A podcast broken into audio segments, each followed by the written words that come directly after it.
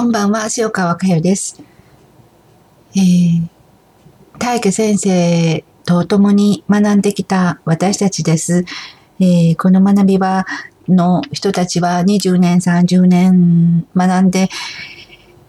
きている人が多いです。えー、そういう人は、うん、例えばさんじゅっさいでこの学びに集われた方でもさんじゅうねん経ってろくじゅう、よんじゅう、ごじゅうとしたらななじゅう、はちじゅうの人たち、そういう人たちがこの学びにはたくさんおられます。えー、かくいう私も、えー、この学びに集ったのがせんきゅうひゃくきゅうじゅうさんねんしがつで、えー、今にせんじゅうはちねんですから、えー、にじゅうごねんぐらいになりますね。えー、その時さんじゅうさん、よんさいだったんで、私ももういいお年です。えー、ということで、ご多分に漏れず、私もいろいろあの身体的、肉的に、まあ、不都合な部分も出てきております。ですが、うん、まあなんとかかんとか、えー、自分のエネルギーが帰ってきたということで、まあ、肉体細胞に思いを向けながらの日々を過ごしています。ということで、えー、今回、あのー、まあ、ごじゅう代、ろくじゅう代、ななじゅう代の方が、まあ、たくさんおられるんで、まあ、そろそろそういう人たちは自分の肉体細胞にちょっと支障が出てきてる人も多いかと思いますんで、まあ若い人はまだまだあの元気だと思います。にじゅう代、さんじゅう代、よんじゅう代ぐらいまだまだ元気だと思いますけど、元気は元気でも肉体細胞の存在があるからこそ私たちは、えー、こうして学んでいけるということ、そういうことをまああのついつい忘れがちになりますよね。ですから、えー、今晩はその自分の肉体細胞、支障がある人はその肉体細胞、その部位に、そしてまあ今何も支障がない人は肉体細胞の思いに触れてみる、えー、そういう